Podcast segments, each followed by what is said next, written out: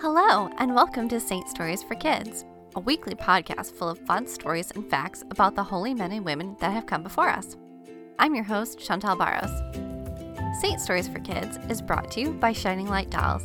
Discover award winning Catholic dolls, books, and more. Catholic mom designed, Catholic kid approved. Visit www.shininglightdolls.com to learn more and sign up to receive free coloring page printables while you're there. Hey, parents! Stay tuned at the end of the podcast to hear about special St. Nicholas Day products and a special promo code, too. Today we'll be telling the story of St. Cecilia, whose feast is celebrated on November 22nd. There isn't much known about St. Cecilia's life. In fact, that probably wasn't even her actual name. But we do know she was born in Rome in the 2nd century and died in Sicily sometime in the early 3rd century. She probably came from a noble Roman family. Saint Cecilia is the patron saint of musicians, poets, hymns, and pipe organs. Now it's time for our story. The last of the wedding guests had departed hours ago, but Cecilia hardly noticed. She hadn't wanted to get married, but her parents had forced her. And to make matters worse, her new husband wasn't a Christian. This made Cecilia nervous. Certain things would be expected of her as a wife, but she had already promised herself completely to Jesus and wouldn't break that promise. So Cecilia had prayed and prayed to God for help in this difficult situation. She tried to stop the marriage, but it hadn't worked. So during the ceremony, she prayed, in her favorite way, by singing in her heart to the Lord. She asked him to honor her promise and help her new husband to accept it as well. God heard Cecilia's prayers and sent her a special protector. Cecilia, Cecilia, where are you? Cecilia's new husband, Valerian, called out. Valerian was not a Christian, but he was a kind man. He knew that Cecilia was not excited about the marriage, but he hoped that he could still be a good husband to her. Ah, there you are, Cecilia. I've been looking for you all over. It's getting late. Why don't you come to bed? Um, thanks, Valerian, but I'd rather sleep alone. Alone? But we're married now, Cecilia. I know it's not what you wanted, but at some point you'll have to accept it. Well, the thing is, Valerian, you seem like a nice guy, but I've already promised myself totally to Jesus, so we'll have to live like brother and sister and not like husband and wife. Oh, and also, God has given me a special angel to protect me, so if you try anything against my will, the angel will stop you. Wait, what? Did you just say there's a special angel protecting you?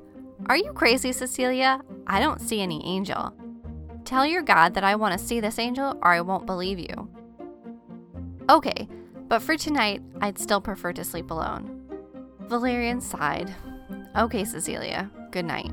And with that, he left. St. Cecilia knelt down by the sofa she had been sitting on and closed her eyes in prayer. She told God everything that was going on and asked him what to do. And as she sung her prayers to God in her heart, she felt him singing back, and he gave her instructions on what to do. The next morning, when Cecilia and Valerian were sitting down to breakfast, Cecilia decided to tell Valerian what God told her. So, Valerian, you know how you asked to see my special angel last night when we were talking? Valerian nodded, not looking up from his breakfast. Well, God told me what you can do so you can see the angel too. Valerian stopped eating and looked up at her. What? he asked, genuinely interested. He wasn't sure what to think about his new wife quite yet, but he had heard stories about Christians, some amazing stories, and maybe they weren't all lies. He wasn't opposed to giving it a try. I mean, it couldn't hurt, right? So Cecilia explained to Valerian that God had told her that if he went and was baptized a Christian by Pope Urban I, he would be able to see the angel. I have to be baptized to see the angel? Valerian asked, now a bit suspicious of her motives. Is this a trick, Cecilia? Do you just want me to be a Christian so you're making up stories about angels to get me baptized? But the look on her face was so sincere that Valerian decided she was either crazy or telling the truth. And since he wanted to know if he was married to a crazy lady or a lady with an angel protecting her, he packed his bag and went down to the third milestone on the Appian Way to find Pope Urban I to be baptized. While he was there, Valerian learned some things about the Christian faith from Pope Urban and decided he rather liked this religion of his strange wife. This man Jesus he was learning about sounded like the true Son of God, and he wanted to hear more. So as he walked back towards his house, Valerian decided that he would ask Cecilia to teach him more about Christianity. even if there was no angel protecting her. Valerian made it home before dark, and when he entered the house, he saw Cecilia standing in the kitchen, and right there next to her was a gigantic fiery angel. Valerian dropped his sack on the ground and nearly fell over with shock.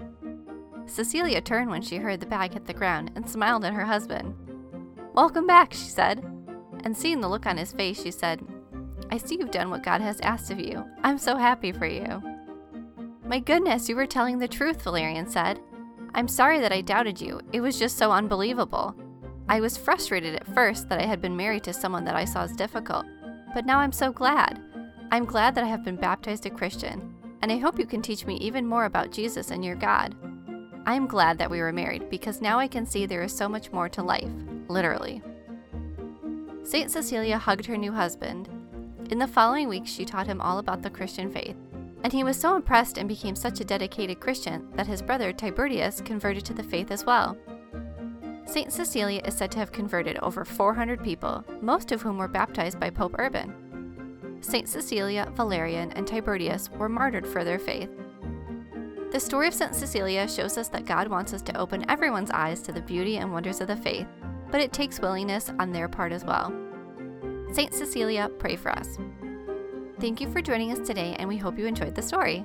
Be sure to subscribe to the podcast, tell a friend, and reviews are always appreciated. Until next time. Did you know St. Nicholas Day is coming up on December 6th? We'll have a special St. Nicholas episode coming up soon, but in the meantime, head over to our website, www.shininglightdolls.com, to get your chocolate St. Nicholas Day coins in preparation for this special feast. We have them available this year in both milk and dark Belgian chocolate. Use promo code PODCAST15 to get 15% off your order.